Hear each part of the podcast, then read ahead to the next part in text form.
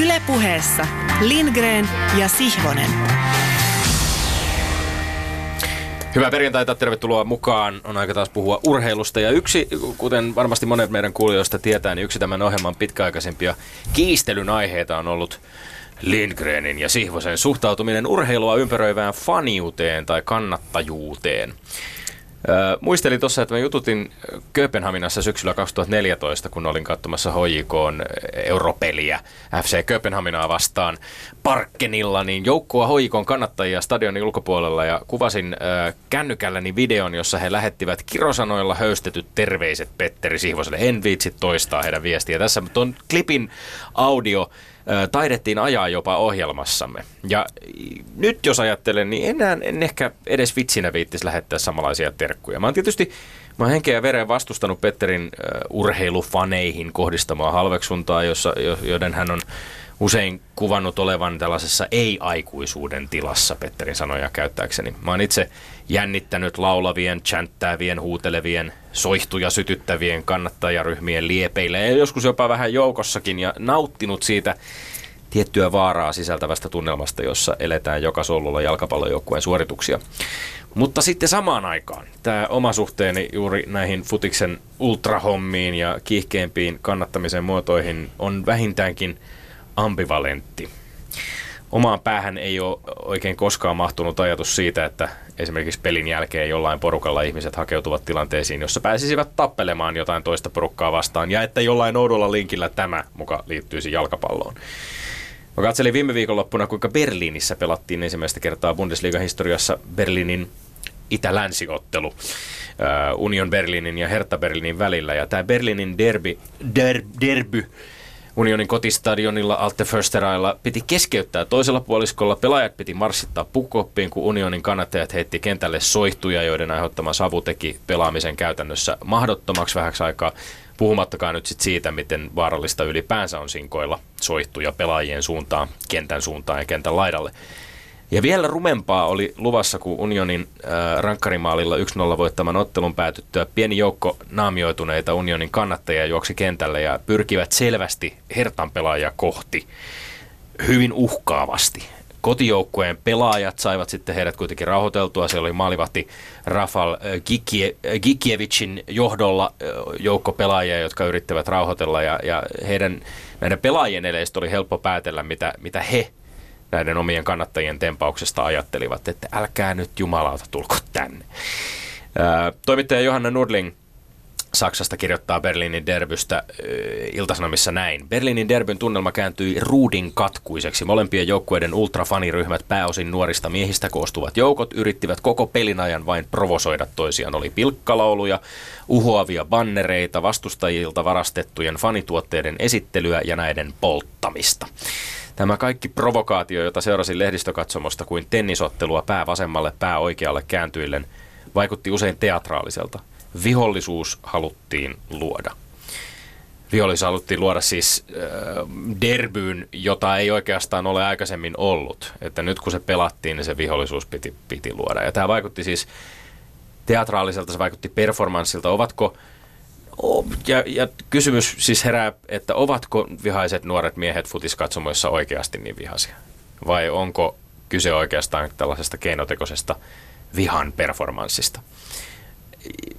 Ainakin se tuntuu selvältä, että, että monille futisfaneille hallitseva tunnetila ei ole riemu, se ei ole ilo tai nautinto, jota peli ja yhteisöllisyys tuottavat, vaan se on joku tämmöinen varsin miehinen aggressio ja uho, jonka kohteeksi joutuu sitten joskus pelaajat – vastustajan pelaajat tai omat pelaajat, vastapuolen kannattajat tietysti, kenelle nyt tekeekin mieli haistatella kannatuslauluissa tai jossain yksin katsomosta kajautetussa huudossa. Ja tota tilaa hämmästellessä tekee ainakin toisinaan mieli yhtyä tähän Sihvosen edelleen mielestäni aivan turhaan kaikki kannattajat niputtavaan ajatukseen ei-aikuisuuden tilasta.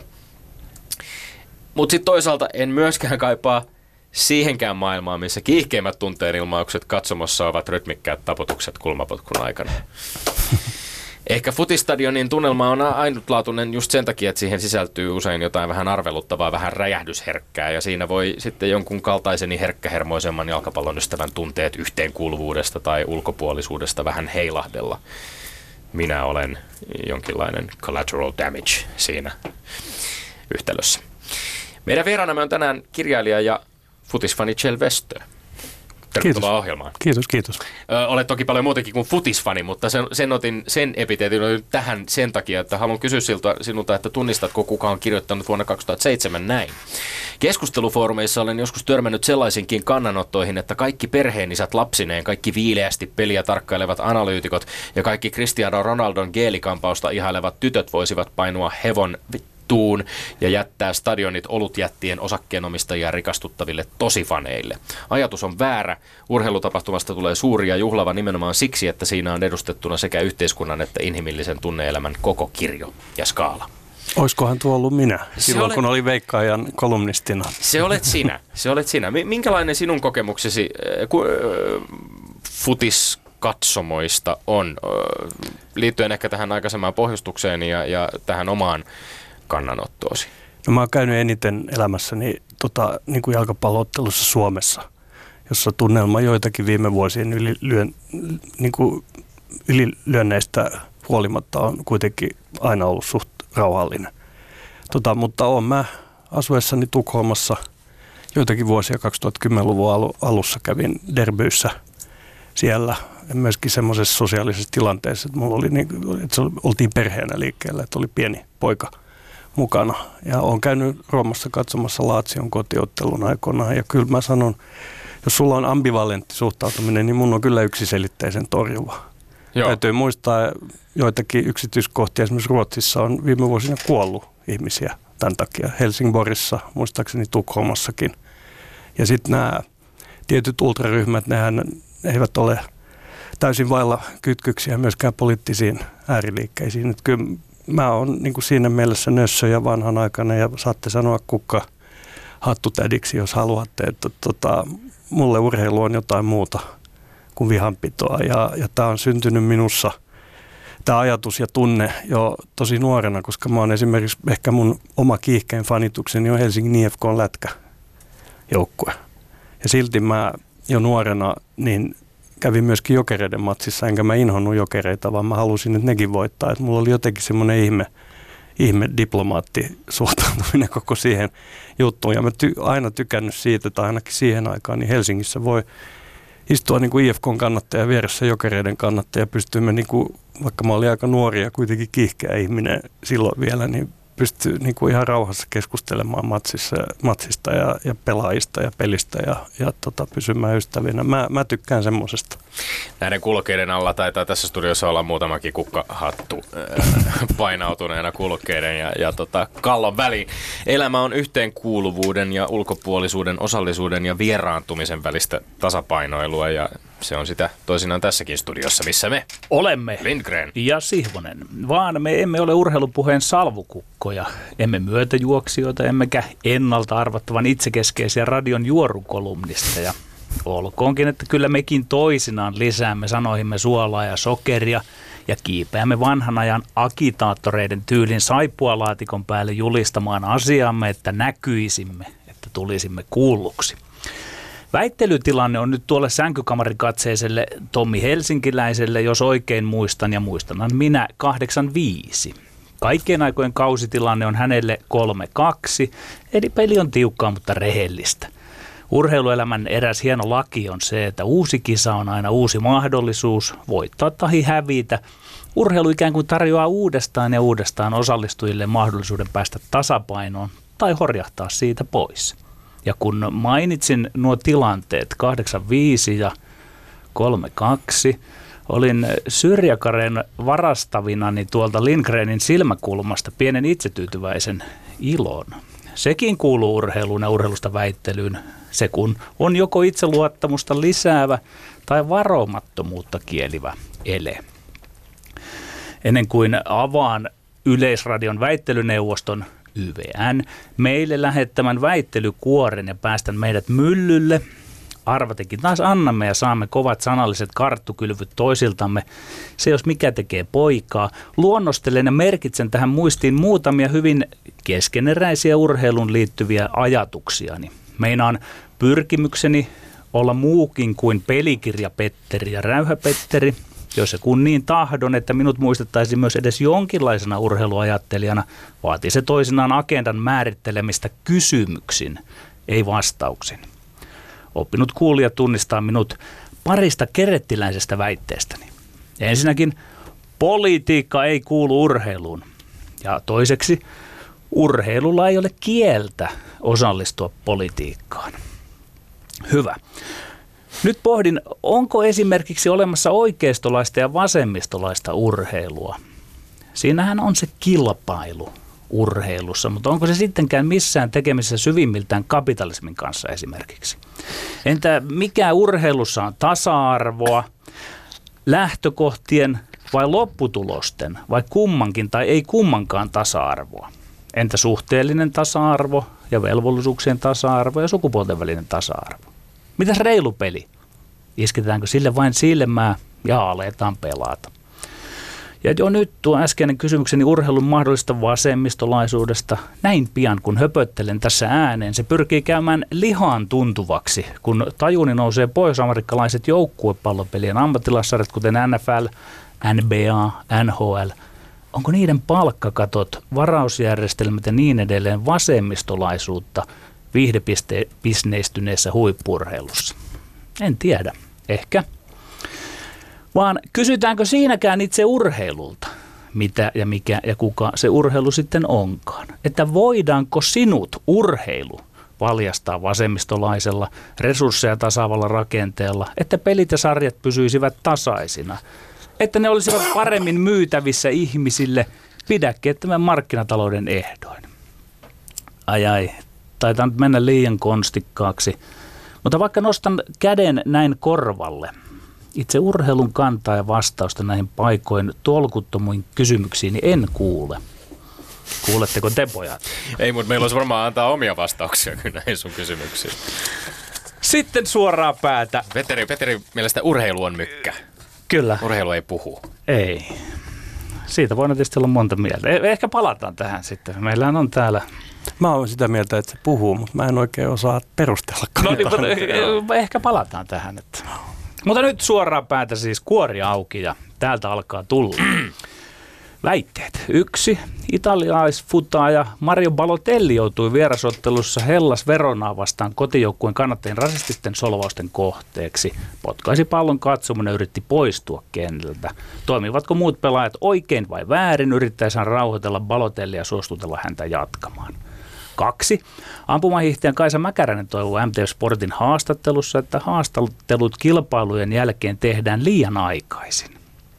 Ja Onko, niin toteaa siinä, toteaa. että on virhe. Toteaa, että tehdään liian aikaisin. Onko urheilijan haastatteleminen heti kisan jälkeen perusteltua? Kyllä vai ei? Ja kolmas. Tällä viikolla julkaistiin jälleen suomalaisten verotietoja. Kertooko ansiotulojen vertailu mitään olennaista urheilijoiden, valmentajien ja urheilulajien välistä eroista? Kyllä vai ei? Siellä lienee valmista. Väitte, väittelyneuvostokaan ei ole, ei ole virheetön välillä. Ei näköjään. Se, se, kirjoitusvirheitä niin, sattuu heillekin. Sinulla ja minulla, meillä on vähän ähäkuttia tässä nyt sitä neuvostoa kohtaan, mutta, Kyllä. mutta ilmeisesti olemme valmiita, valmiina, valmiina. valmiita. Pannaan vähän hönkää sanoihin, me aletaan väitellä. Kyllä, kyllä. Eli ensimmäinen väite. Italialaisfutaaja Mario Balotelli joutui vierasottelussa Hellas Verona vastaan kotijoukkueen kannattajien rasististen solvausten kohteeksi. Potkaisi pallon katsomoon ja yritti poistua kentältä. Toimivatko muut pelaajat oikein vai väärin yrittäessään rauhoitella Balotellia ja suostutella häntä jatkamaan?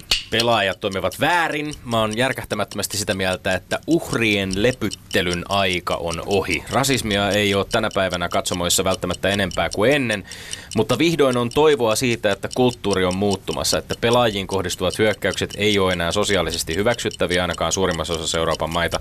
Kun Balotelli tuohtuu katsojien vihanilmauksiin, hän potkaisee pallon katsomoon ja marssii kentältä. Muiden pelaajien ja valmentajien tulisi seurata häntä. Tuomarin pitäisi keskeyttää ottelu, kun katsomossa olevien ihmisten ei-rasistinen enemmistö tajuaa, mitä näistä tapauksista seuraa, niin silloin rasistien tila käy entistä ahtaamaksi. Vaihtoehtona on sitten tietenkin hyssytellä pelaajia ja sietää tämän ongelman jatkumista. Kyllä, muut pelaajat toimivat todellakin oikein. Eihän peliä sovi kesken jättää. Se on pelin henki. Ehkä voi ajatella toimivansa niin, ettei ilmaannut seuraavaan peliin, mutta ei sekään lopulta hyvä. Ymmärrän ja hyväksyn, että Balotellillä keitti. Mitta tuli kukkuroilleen. Teki mieli hyljätä urheilu, pitäköt mokoman. Muille pelaajille oli helpompi nähdä metsäpuilta, että urheilu, peli vielä niistää, on rasismin yläpuolella. Pelataan jätkät kaikesta huolimatta. Nämä puhettavat rasistit vastaan ei-rasistit eivät nykyään kohtaa. Pelottavaa tässä on, että jos joku vaikkapa vihaa mustia ihmisiä, hän taitaa tietää, missä sille vihalle löytyy foorumi, jossa rasismille on suora vaikutuskanava. Futismatsi, jossa katsomusta kiskaistu huuto kuuluu kentälle. Olen jo pari vuotta miettinyt tätä UEFan upea No to Racism että se kääntyy itseään vastaan. Petteri, muille pelaajille oli helpompi nähdä metsäpuilta. Mm. Tarkoitit varmaan, että valkoihoisille pelaajille oli helpompi nähdä metsäpuilta. Sitäkin siinä saattaa olla, mutta en Siis minä heitäkään ei- lähtisi syyllistämään. Petteri. Ja minä en voisi niitä pelaajia, kun heillä on, he, Siinä- se on heidän ammattinsa, se on heidän pelinsä, niin siitä on spontaanisti paha kaikkien lähteä pois. Siinä mä oon samoilla linjoilla sun kanssa, että mitta tuli varmaan täyteen, koska mieti mitä Balotelli on joutunut kestämään. Kymmeniä, ehkä satojakin kertoja Kyllä. urallaan. Kyllä. Ja nyt sitten kun mitta tulee täyteen, Oho. niin se miten tässä tilanteessa tulisi toimia, jotta me ei nimenomaan annettaisi pelin jatkumisen olla tärkeämpää kuin se, että kaikki pelaajat kentällä saavat pelata siellä niin, että heidän se- se- ihmisarvoa kunnioitetaan, Tommi. niin on protestina lähteä pois, osoittaa Se- empatiaa niin. Balotellia kohtaan, Kyllä, kyllä. eikä tyynnytellä. Ne olisi tarpeellisia, mutta minä pelkään sitä, että tämä vain yllyttää sitä rasismia siellä, kun nämä raukat näkevät sen sauman, että siellä voi operoimalla saa vaikutusta omille rasistisille Siis sä pidät, ajatuksille. silloin sä pidät pelin jatkumista tärkeimpänä. Ei, minä- pelin minä- jatkuminen ei ole, Petteri, tärkeämpää kuin pelaajien yhdenvertaisuus tai pelaajien koskemattomuus heidän ihmisarvonsa. Se, tämä on varsin oikein. Sä olet tuossa oikeassa, mutta mä pelkään, että se rasismi vain lisääntyy sieltä, kun löydetty se paikka, missä huutaa uudestaan ja uudestaan tätä samaa, samaa virta. Minä olen siinä sinun kanssa samaa mieltä, että rasismi ei ole nyt välttämättä lisääntynyt, Ei, mutta, mutta se, se, mikä- mutta se tulee, niinku, se tulee kummallisella tavalla mikä on pahemmin muuttunut- julki, eikä se, se vähene. Se, mikä minua on muuttunut, että se Sterlingit ja Kulibalit ja Balotellit ei enää sulata sitä. Ne ei enää hyväksy sitä pelaajat aset... Armoton kongi. Toinen väite. Siellä tuomarin kynä vielä käy. Anna tulla vaan, anna annetaan tulla. kerrankin. Anna no niin, tulla hyvä. vaan. Ei kun mä olen hiljaa nyt vielä. Joo, joo, No anna niin, tulla kyllä, vaan, Petteri. kyllä, kyllä.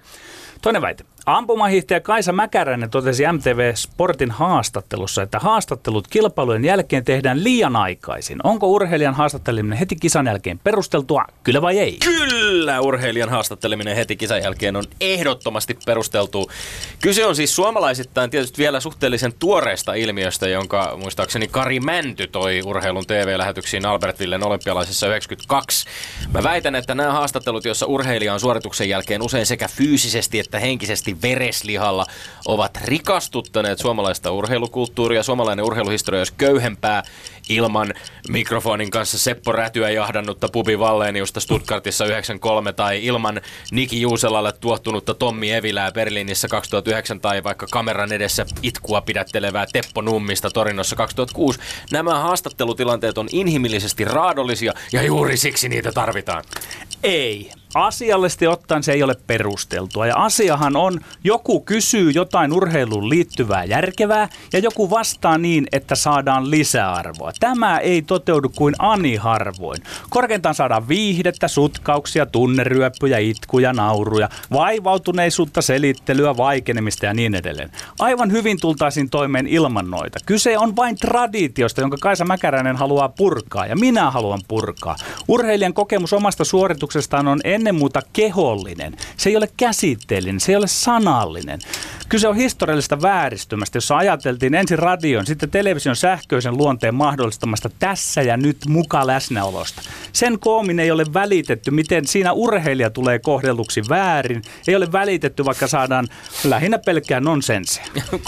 Ei tämä väärinkohtelu nyt ole Petteri mun mielestä kovin vakava. Mä haluan ainakin nähdä pettyneen tai tyytyväisen tai kiukkusen tai turhautuneen Sinä tai iloisen nähdä, tai sisuntuneen urheilija urheilijan. ei halua olla He- he- siinä. Kaikki heidät on mahdollista nähdä näissä haastatteluissa. Jos Kaisa Mäkäräinen harmittelee, että näissä haastatteluissa ei olisi tullut sammakoita, jos niihin, ei olisi, jos niihin olisi voinut pari tuntia rauhoittua kisan jälkeen, niin mä sanon, että kiitos sammakoista Kaisa. Sammakothan rikastuttaa. Tässä ollaan nyt jyrkästi eri kannalla. Sinä olet se katsoja, sä mi- sanot, minä, että olen, minä olen arvokasta- urheilun entinen ammattilainen. Minä, minä osaan asettautua heidän asemaan. Monella alalla, kun kysytään sitä suorituksen anatomiaa ja muuta, niin se on tekemätön paikka nopeasti, mutta se on joskus tekemätön paikka jopa niin kuin kahden tunnin jälkeen. Joskus se on tekemätön paikka vuodenkin jälkeen Petteri. siinä, että, että ei pitäisi tavallaan niin tässä- rakenteellisesti pakottaa ei, ne ei, urheilijat joka, ei joka hetkessä ole pakko saada mitään perusteellista analyysiä. Tämä laajentaa meidän ihmiskuvaa urheilijoista, jotka elää monomaanisesti harjoitellen sitä omaa lajia. Ja Mut kun se on heidän selkänahastaan pois. Miten se on heidän? Ei, höpö, löpö. Se on mistään selkänahasta pois. Heidän tunteikkaat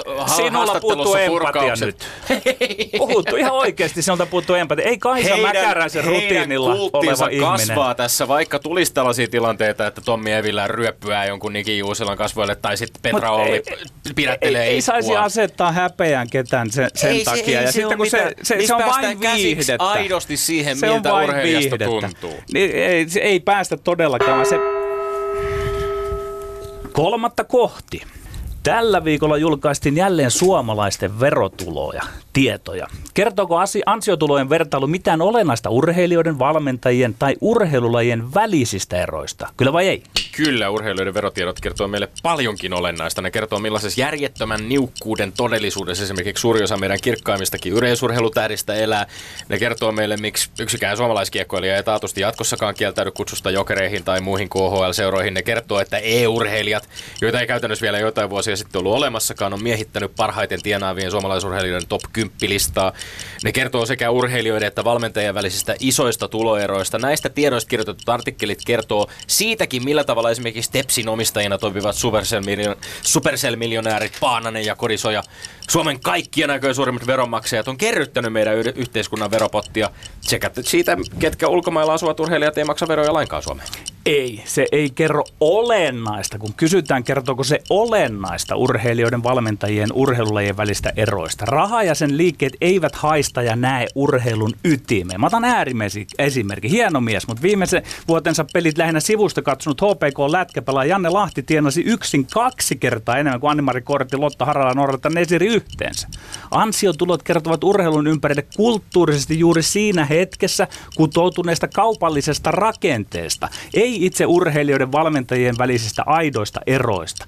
Leijonissa epäonnistunut Lauri Marjamäki tienasi 100 000 enemmän kuin huuhkajien Markku Kanerva. Raha reagoi pitkälti vain ö, ulkourheilullisiin mekanismeihin, jossa raha kommunikoi rahan ja markkinan kanssa, ei likikään yksi yhteen itse urheilun kanssa. Eli raha kertoo rakenteista, mutta rakenteet ei sun mielestä oleellisia. Ei, tässä ollaan nyt Tomi, me ollaan lähe, aika lähellä samaa mieltä tästä asiasta, mutta si, si, sinä, olet, sinä vastaat, että se rahan liike ikään kuin luonnehtii eri lajeja ja niiden välisiä eroja. Kerro nyt, että miten se niitä luonnehtii. On, onko sillä joku, hai, nenä, haistaako se muu raha kuin raha? Raha mitä Seli- se siitä urheilusta kertoo? Raha selittää urheilu- ja urheilulajien eroja ja urheilijoiden välisiä eroja. Vaatii tietysti kriittistä lukutaitoa ymmärtää ensinnäkin näitä lukuja, mitä ne tarkoittaa, mistä ne tulee. Kaikki, läheskään kaikki urheilijoiden tulo ei ole esimerkiksi veronalaista ansiotuloa, se on täysin selvä. Ei, Mutta mun mielestä urheilu, kun puhutaan mm. huippuurheilusta, niin silloin puhutaan rahoituksesta, rahoitusmalleista, jossa julkinen raha ja yksityinen raha yhdistyy. Siellä yhdistyy ansiotulot, siellä yhdistyy sponsoritulot, siellä yhdistyy apurahat. Mut Kaikki tämä vaatii, Petteri, täydellistä läpinäkyvyyttä ja kun me käydään läpi näitä, näitä siis minä, minä, minä, palkkoja, minä en vastusta sitä. En, minä en vastusta, että niitä nyt sitten julkaistaan, mutta ei ne siitä itse urheilusta kerro. Ne no mikä kerro... se on se olennainen, mikä jää kertomatta? Siis siinä ei analysoida sitä, että se, se mekanismi on monesti se, että mikä on kaupallista syystä tai toisesta tällä hetkellä nyt Suomessa. Sama laji saattaa olla hyvin ei-kaupallinen Norjassa ja näin. Niin tavallaan siitä ei, siis se, se ei kerro jos me, jos me, mitään jos me nähdään erilaisia raha. lukuja, niin silloinhan me pyritään niiden lukujen perusteella ymmärtämään, että minkä takia Marjamäki tienaa vaikkapa enemmän kuin Markku Kanerva? Öö, ei, ei siinä, siinä ei ole, se ei viittaa ollenkaan siihen selitykseen eikä kysy sitä, vaan se on vaan niin kuin... Ding, ding ja ding vielä kolmannen kerran. Ja sitten vielä pieni jengle väliin. Ylepuheessa Lindgren ja Sihvonen. Me luovutamme tässä vaiheessa juhlallisesti puheenvuoron äh, tuomarille, joka, jonka tehtävänä olisi nyt arvioida nämä kolme väittelyä halumassa järjestyksessä. Ehkä mä... Urheilujuhlaa yritetään aina sillä lailla luoda, että, että jos on mahdollista säilyttää jännitys, niin se, se on hyvä, jos se säilyy. Tämä on visainen tehtävä, koska nämä väittelyt oli mun mielestä tosi tasaisia. Jos mennään ensin tähän tota, balotelliin ja, mm.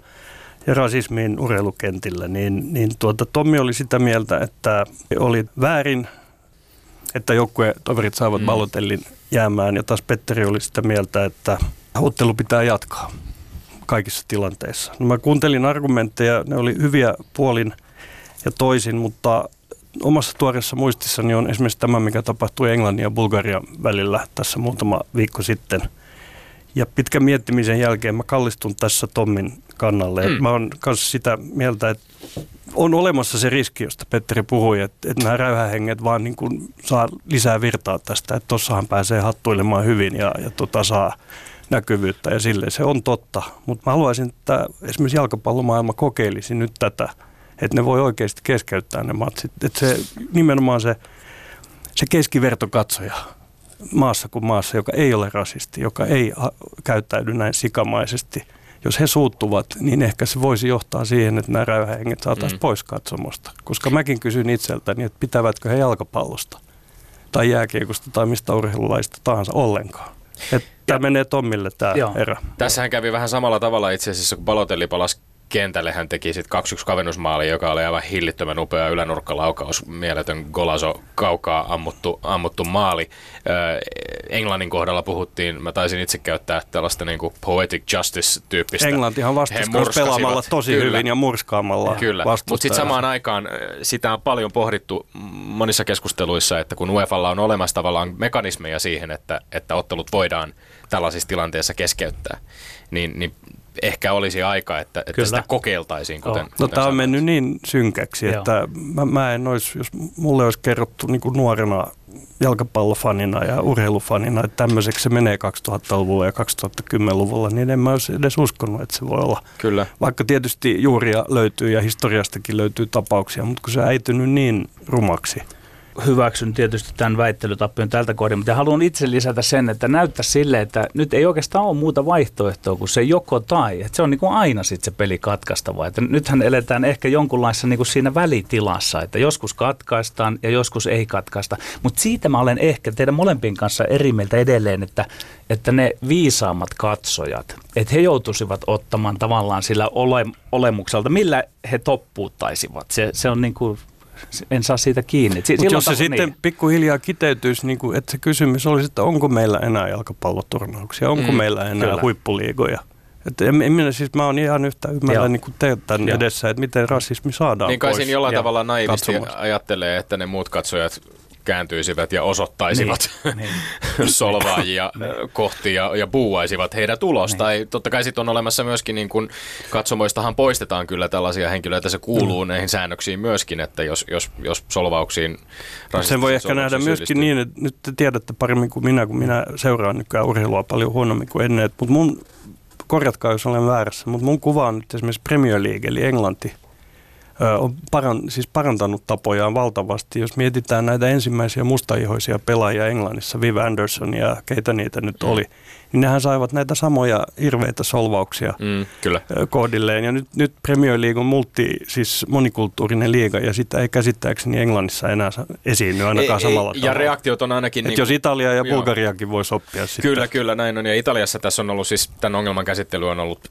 häpeällisen huonoa. Se on siis kaikilla tasoilla. Urheilujohtajien, seurajohtajien, joukkuetoverit jopa, jotka ovat antaneet julkisia lausuntoja, kun omat, omat joukkuetoverit on, on joutunut näin rasistisen solvausten kohteeksi. Tämän, tämän viime viikolla viikonlopun aikana itse asiassa oli, uutisoitiin myöskin siitä, että äh, Evertonin ja Tottenhamin välisessä ottelussa, missä tapahtui tämä kauhean Andre, Andre Gomezin, Gomezin loukkaantuminen, niin äh, Tottenhamin Son, joka ajettiin ulos kentältä, että, että häntä olisi myös rasistisesti solvattu yleisöstä. Mutta tämä johti siihen, että Everton julkaisi välittömästi lausunnon, jossa he irtisanoutuivat seurana tällaisesta käytöksestä totaalisesti. Kyllä. Ja että se on hyvin jyrkkää se suhtautuminen siellä. Se koko kohtaus. Mä katsoin Guardianin sivulta niin pienen videon sit, siis sehän on karseen se kohtaus, koska siinä kaikki muut pelaajat kentällä joukkueesta riippumatta ovat aivan kauhuissaan, Kyllä. kun ne näkevät, Joo. millaiseksi se, tai miten se jalka on vääntynyt. Seura, seurasin livenä sitä tilannetta. Se on, harvoin on futis matsi saanut sellaisen käänteen, jossa... jossa niin kuin, Mä muistan yhden vastaavan tapauksen. He, Henke Larsson loukkaantui mm. Celticin paidassa joskus 90-luvun lopulla sääri, ja se sääri pilkotti sieltä. Se oli aivan siis niin hirveän näköistä. Kyllä.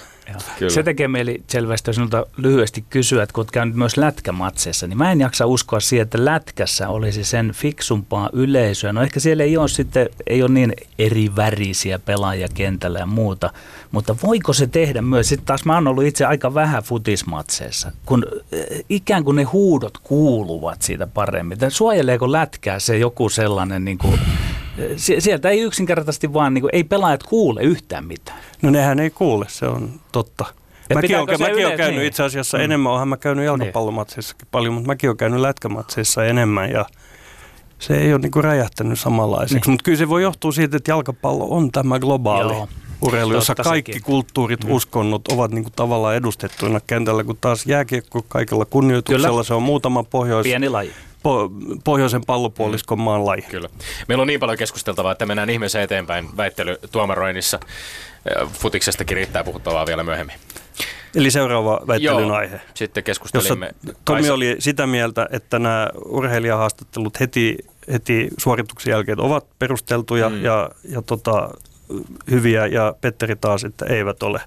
Siinäkin molemmilla oli mun mielestä hy, hyvät argumentit. Esimerkiksi tämä Tommin, että tämä kuuluu urheilun kulttuuriin ja historiaan. Kaikki me muistamme nämä Seppo Rädyn sutkaukset ja, ja tämmöiset tietyt niin kuin suuressa tunteen palossa lausutut sanat tappion tai voiton jälkeen. Mutta mä, mä kallistun silti tässä Petterin puolelle. Ju, tämä argumentti, että urheilijan suoritus on kehollinen, ei sanallinen, mm. on mun mielestä vahva. Koska nekin, hekin ovat, ovat tota, tietää itsekin niin kuin jonkinlaisena julkisuuden ihmisenä, että joskus kun joutuu tämmöisessä tunnekuohussa vastaamaan kysymyksiin, niin ei sieltä sitä kaikkein älykkäintä Mm. vestöitäkään tule. Ja mä jotenkin symppaan näitä urheilijoita, että haluaisin, että he saavat niin kuin mahdollisuuden näyttää vähän ehkä viisampaa puolta itsestään. Kyllä yksi, yksi ehkä semmoinen kehollinen lause, joka ei tullut haastattelussa, mutta joka kertoo tästä samasta on Jyri Chellin nyrkkeilykehässä lausuma kuuluisa. Nyt en muista, oliko se ei vittu pysty vai vittu ei pysty, mutta Joo. siis joka tapauksessa Se oli olympiakisoissa, Joo, kyllä, ollut? kyllä. Joo. Kehänurkkauksessa lausutut sanat ja, ja siinä ehkä, ehkä myöskin kerrotaan jotain Tämä, siitä. tämä, esimerkiksi kun laitetaan, kun nykyään ollaan jo pitkään myöskin mikitetty Mm. Ja. valmentajia ja, ja silleen, niin en, en mä oikein jaksa puolustaa sitä, koska siinä ihminen on, niin kuin, mä tiedän itsekin joskus katsojana, jos mä käyn HIFKin playoff-pelejä katsomaan. Nämä runkosarjamatsit on yleensä tosi tylsiä, eikä siinä pulssi niin kuin nouse. Mutta nämä playoff-pelit sitten, kun alkaa tuntua, että nyt on jotain pelissä, niin en mäkään ole viisaimmillani siellä. Kyllä. Enkä mä haluaisi olla mikitetty. Saman mä soisin urheilijoille ja valmentajille. Saimme siis tasot, tasotustilanteessa, tai siis toisessa väittelyssä tilanteeseen yksi yksi, jolloin ratkaisevaksi jää viimeinen väittely, jossa puhuttiin sitten verotiedoista ja, ja siitä, kertooko se jotain oleellista urheilusta.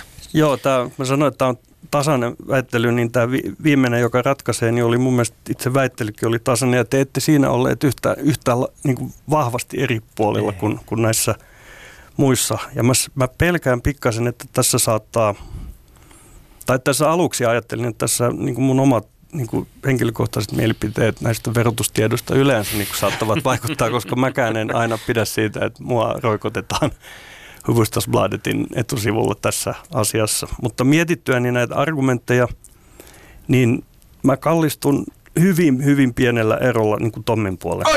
Et, et kyllä se on niin kuitenkin olennainen asia ja, ja läpinäkyvyys yhteiskunnassa ylipäätänsä on niin tärkeä asia. Ja sitten kun kaikki tämä on nämä rahastoinnit ja, ja nimenomaan se, että ne tulot tulevat niin, kuin niin monella tapaa ja silleen, niin kyllä siinä se läpin, läpinäkyvyys ratkaisee tässä. Ku- Ja pakottaa on? se miettimään sitten sitä, niin sitä mekanismia, että mikä sen tuottaa, sen eron kulloinkin. Ja Nimenomaan, aina- koska ne erot ovat niin, niin kuin järkyttäviä. Kyllä tämä oli aika, Niin sil, aika silmiä avaavaa oli lukea esimerkiksi, että 22 Dohassa kilpaileesta suomalaisesta yleisurheilijasta vain kuusi tienasi vuonna 2018 yli 10 000 euroa. Se on siis, hurjaa. Se tarkoittaa Se on siis käytännössä, että aika iso osa meidän olympiaurheilijoistamme tekee omaa työtään aivan siellä köyhyysrajan. Niin ja miettii, mitä he joutuvat fyysisesti uhraamaan ja ajankäytöllisesti ja kaikin tavoin, niin on se hurjaa. Ja sitten toisaalta mä oon jo, sanotaan, että mä oon hyvin lähellä kehittyä entiseksi jalkapallofaniksi ja yksi syy siihen on, ja tai sama pätisi ehkä jääkiekkoakin, että se on se ahneus, mikä näissä lajeissa on, näissä isoissa lajeissa. Et kun katsoo, mitä joku Messi tai Ronaldo tienaa ja, ja sitten heidän pitää vielä piilottaa Panamaan niin kuin lisää sitä rahaa, että eivät ed- edes viitsi maksaa veroja, niin on se vähän surullista. Ylepuheessa Lindgren ja Sihvonen. No niin, Selvestö, sanoit, että olet vähällä kehittyä entiseksi jalkapallofaniksi, niin en tiedä, jatkanko tästä teemasta nyt kun kysyn, että millä mielin sinä suhtaudut ja valmistaudut katsomaan 2022 Futiksen Gatarin MM-kisoja? No hitsi, aika jännä, että menit suoraan tähän kysymykseen, koska mä oon miettinyt näin. Nyt mä luotan siihen, että Suomi selvittää Liechtensteinin ensi viikolla. Ja mä oon katsonut asiaa niin, että nämä ensi kesän EM-kisat, jolloin me toivottavasti päästään katsomaan jotain, mitä me ollaan odotettu koko elämämme ajan, on sopiva – ellei loppu, niin ainakin välitilin päätös tälle mun niin kuin jalkapallon surkisojen seuraamiselle, koska mä katsotaan, en minä tiedä vielä kestääkö luonne, mutta mä oon päättänyt, että minä en katso peliäkään vuonna 2022. Sinun, koska mun mielestä mm. kisoja, niiden kisojen ei pitäisi olla siellä monestakin syystä. Ja. Ihmisoikeudet, miten ne on sinne päätyneet, siis se korruptio, mikä siinä on, mä, mä en – Tähän on ollut pitkään jo näkyvissä, eikä jalkapallo ole koskaan ollut putipuhdas. En mä niin naivi ole, että mä sitä kuvittelisin, mutta se tilanne, se korruptio ja se kyynisyys pahenee koko ajan. Meidän peräämme Yle puheella on haastateltavana Ari Lahti, palloliiton puheenjohtaja. Toivoisitko, että palloliittokin päättäisi samoin?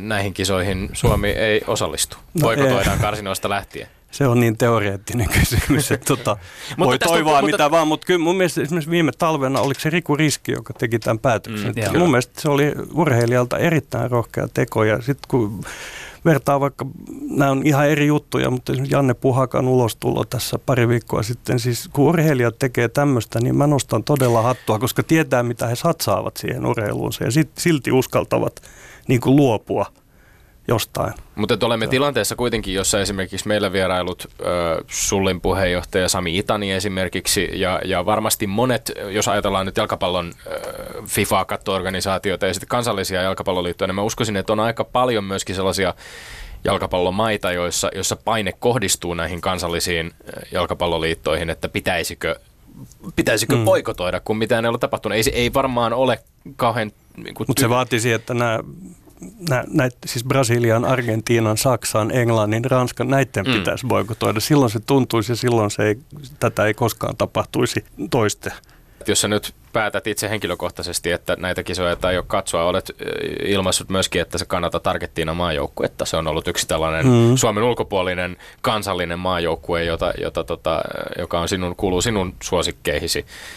Onko se Kyllä aina. vaikea ajatus antaa Argentiinan, joka todennäköisesti kuitenkin näissä kisoissa pelaa, niin tota, No tällä hetkellä tuntuu sitten... Jättää katsomatta.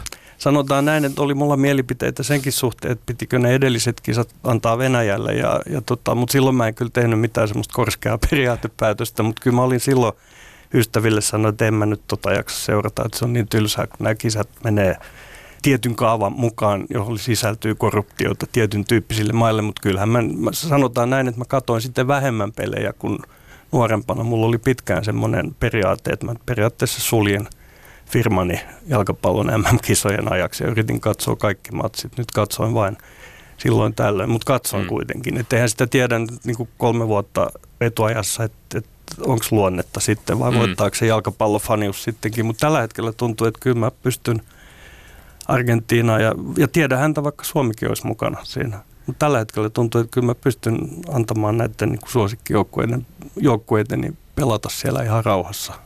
No viimeinen kysymys tästä teemasta. Äh, onko se nyt niin, että mikä on arviosi, että kauan, kaukanako ollaan siitä, että jos te fanit alatte reagoida näin, niin ketkä seuraavaksi alkaa ja kuinka kauan menee siihen, että myös urheilujohtajat ovat sillä. Mm. Mutta tarvitseeko se lähteä täältä nimenomaan ruohonjuuritasolta vai muualta se ei taida lähteä? Samantyyppisiä kysymyksiä kysytään tällä hetkellä, kun puhutaan vaikka ilmastokriisistä ja niin todella isoista jutuista.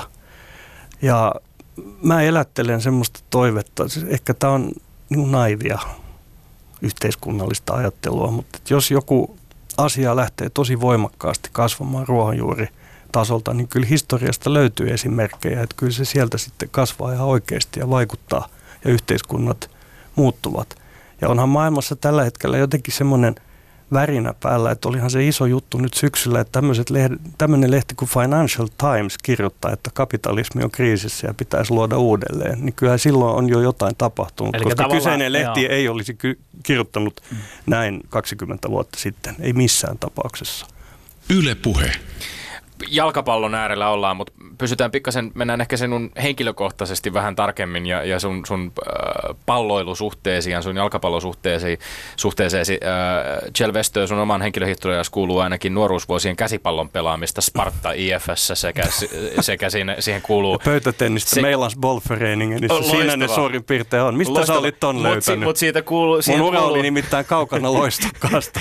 Tää, minulla on lähteeni. Uh, mutta siihen kuuluu myös erilaista höntsäilyä futiksen parissa, muun muassa Zoomin FC, Kynän FC, Tavastian Hustasbladetin joukkueissa. Mutta ker- kerro nyt meille, kerro, kerro nyt meille kokonaisvaltaisesti, että millainen pallopelaaja oli tai, tai on Chelvestö? No tällä hetkellä tota aikamuoto on oli, koska mulla on oikea polvi nyt alkanut reistailla niin, että mä en tällä hetkellä pysty edes juoksemaan, mikä surettaa mua suuresti, koska vielä ihan viime vuosinakin on ollut, on ollut tota yhdessä ikisjengissä ja yhdessä puistofudisjengissä mukana. Mutta jos tuohon vastaan, niin mulla oli yksi suht vahva puoli. Mä näen sen kentän, riippumatta siitä, onko se pöytätennispöytä vai jalkapallokenttä. Ja osasin antaa niitä avaavia syöttöjä tai jallittaa niin kuin vastustajan väärään suuntaan ja sille. Mutta se oli sitten ainoa avoin, että multa puuttui periaatteessa kaikki fyysiset oma ominaisuudet. Mä olin juoksunopeudeltani hidas semmoinen diisseli, että mä olin pitkillä matkoilla suht hyvä. Juoksin niin kuin nuorena Cooperin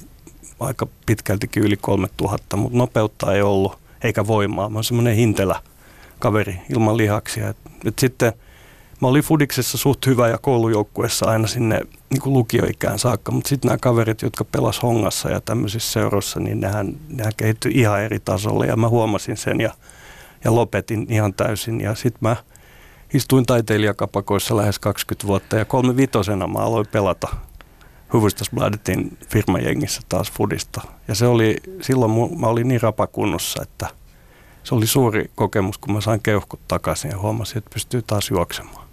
Mutta musa ja urheilu on, on kaksi sellaista elementtiä, jotka toistuu sun teoksissa ja ne on selkeästi sellaisia, sellaisia elämän osa-alueita, jotka on jollain lailla kulkenut jo sieltä nuoruusvuosista lähtien. Tosiaan ilmeisesti jalkapallo on myöskin sellainen, joka on kulkenut perheessä ja suvussa myös vähän laajemminkin mukana? No on ehdottomasti, jos mä aloitan sillä, että niinku se syy, syy siihen, että mä ehkä olen kuitenkin rakastanut jalkapalloa ainakin niinku itse pelata niin kaikista eniten, enemmän. Kyllä mä lätkääkin pelasin, vaikka mä olin huono luistelija ja niin poispäin. Niin se liittyy ihan siihen, miten mä, mä asuin kerrostalopihalla lähiössä pikkupoikana.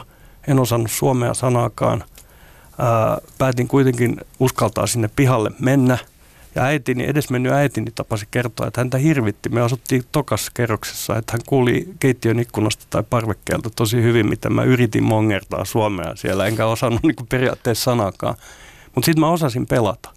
Ja mä pääsin siihen porukkaan niin kuin mukaan. Ja sitten mä pikkuhiljaa tutustuin kavereihin ja opin puhumaan suomea. Ja se vielä, se on niin kuin, kehon muistissa se hyvän olon tunne, että vieläkin kun mä näen niin kuin vihreän ruohon ja, ja niin kuin jalkapallomaalin, mulle tulee semmoinen hyvä fiilis, että tässä mut hyväksyttiin niin kuin sosiaalisesti ensimmäisen kerran. Eli onko urheilulla sittenkin kieli, vaikka väitin tuossa alussa, universaali niin. kieli? Mihin, Siksi mä olinkin vähän skeptinen ki- siihen niin, Kyllä, kyllä. Pääsit, ensin, pääsit ensin kiinnittymään siihen, Pääsin. siitä sitten niin kuin oikeasti olevan kieleen ei ollut pitkä Joo. matka. Mutta sitten siinä on semmoinen, että mä tuun jalkapallosuvusta siinä mielessä, että mun isä on pelannut Divaria Jakobstas Ballklubissa. Jon tota, Erik. Jon Erik, joo, ja oli väittävät vanhat pietarsaarilaiset, että hän oli lahjakas pelaaja. Sitten mun broidi Morten pelasi klubin edareissa muistaakseni ihan A-junnuihin saakka. Ja, ja sitten on, on näitä poikia ja veljenpoikia. Mun poika Benjamin pelasi aika korkealla tasolla ja oli lahjakas ja hänellä oli niin jopa... oli pelas ykköstä äh, Pelas vi- ykköstä sen oikeastaan... Ja oli nousukarsinnassakin esimerkiksi mukana kupsia vastaan vuonna 2008. Oli joo, mutta silloin hän oli, oli jo palannut. Mä tässä mietin, että miten paljon mä voin näiden läheisteni asioista kertoa, mutta hän, hän oli silloin käynyt semmoisella seikkailulla, että hän oli, hänellä oli Werder Bremenin kanssa nuorisoammattilaissopimus 17-vuotiaana, kahden vuoden sopimus, mutta se kyllä – siinä asiat eivät menneet hyvin Joo. ja se tavallaan se suurin palo sammui siinä, koska hän lähti Bremeniin tota, klubin ajunnuista, jossa hänellä oli meneillään tosi hyvä kausi ja sitten hän pelasi palattuaan tota, viikkareissa ja viiking, Vuosaaren viikingeissä ja Atlantiksessa. Niin sekä sinun että, että veljesi Mortenin poika Johannes Westö ovat, ovat siis pelanneet futista tietylle tasolle asti. Ja, ja, ja Johanneshan varmaan... oli, oli niin kuin todella pitkällä. Että Kyllä, hän oli häntä... klubin miesten mestarijoukkueen keskikenttämies 19-vuotiaana ja mä tiedän, kun mä näitä jalkapalloihmisiä on tuntenut paljon, että häntä pidettiin tulevana maajoukkuemiehenä, mutta hän on niin omaehtoinen ja omapäinen kaveri, että hän otti sitten rinkan ja kitaran ja lähti muille maille ja kun niin. palattuaan oli muuttunut mies ja ei palannut huipulle. Sitä, Joh- siitä, sitä Johannes Vestöön luovuutta äh, futiskentällä itsekin päässyt todistamaan ja, ja tota,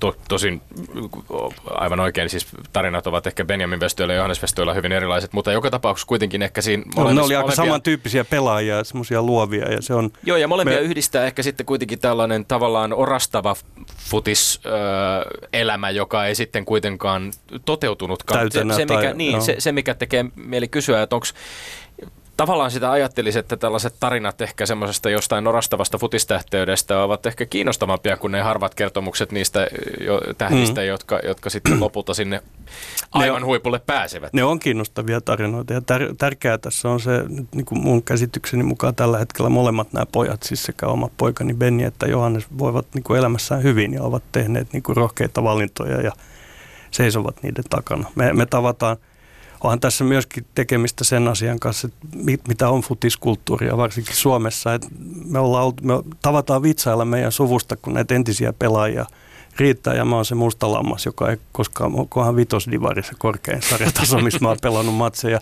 mutta me tavataan vitsailla ja kysyä toisiltamme, että onko, onko kukaan meistä tehnyt liukutaklausta koskaan.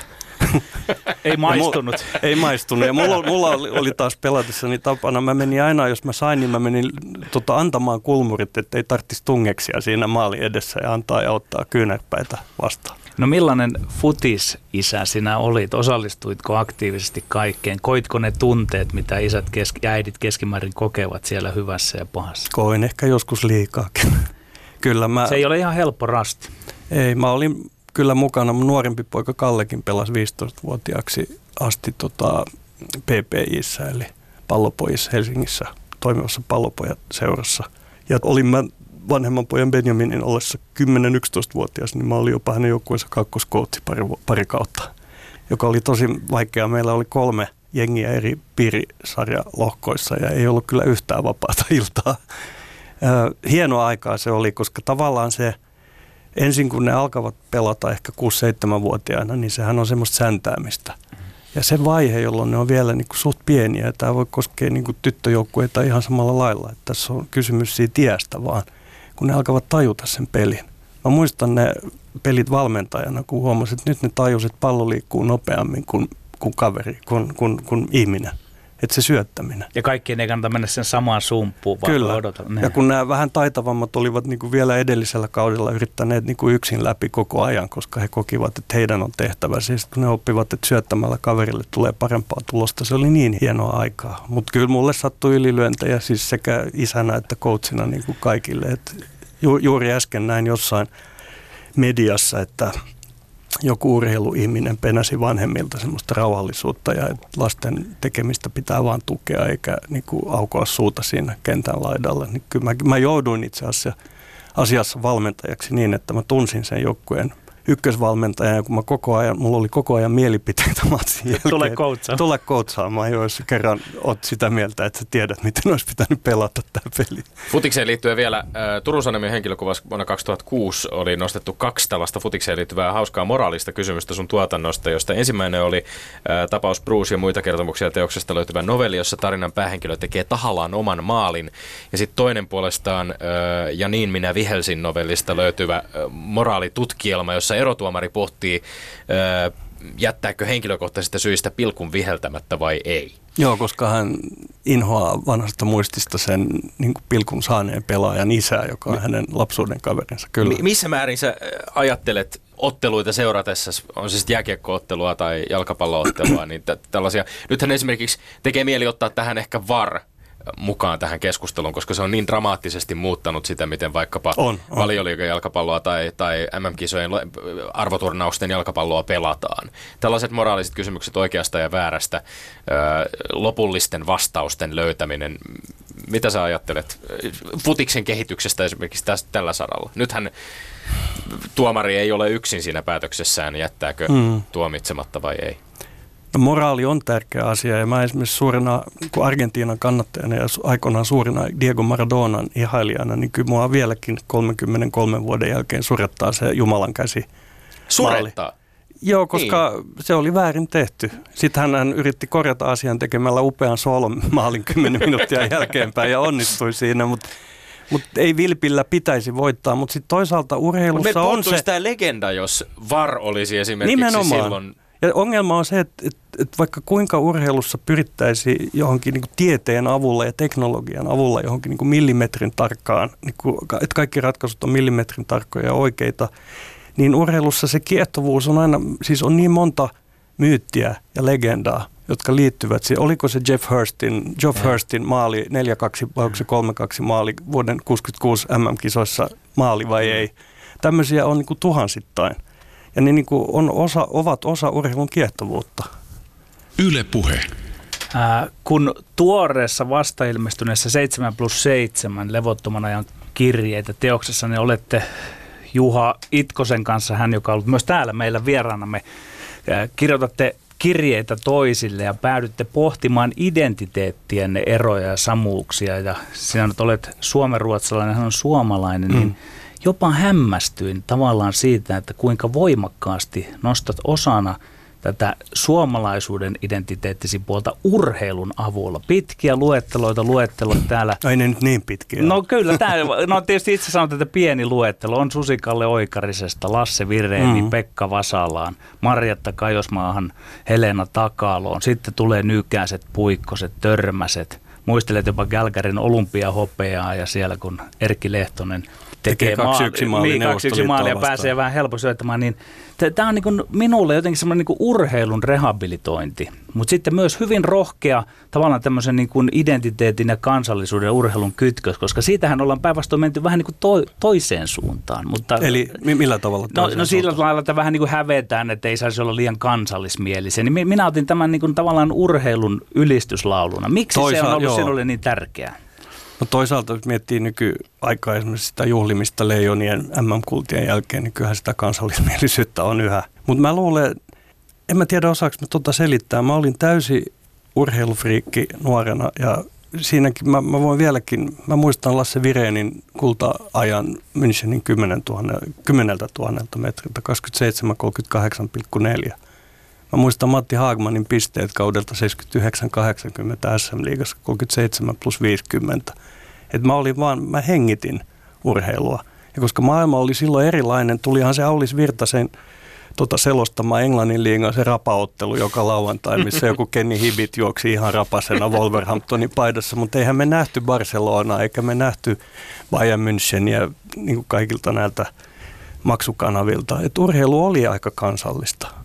Ja niin. kun mä olin niin 61 syntyneenä, niin mä aloin seurata joskus 60-luvun lopulla. Mä muistan ekoja juttuja, mitä mä muistan, on se Jorma Kinnusen keihän heiton maailman ennätysheitto 92-70 muuten.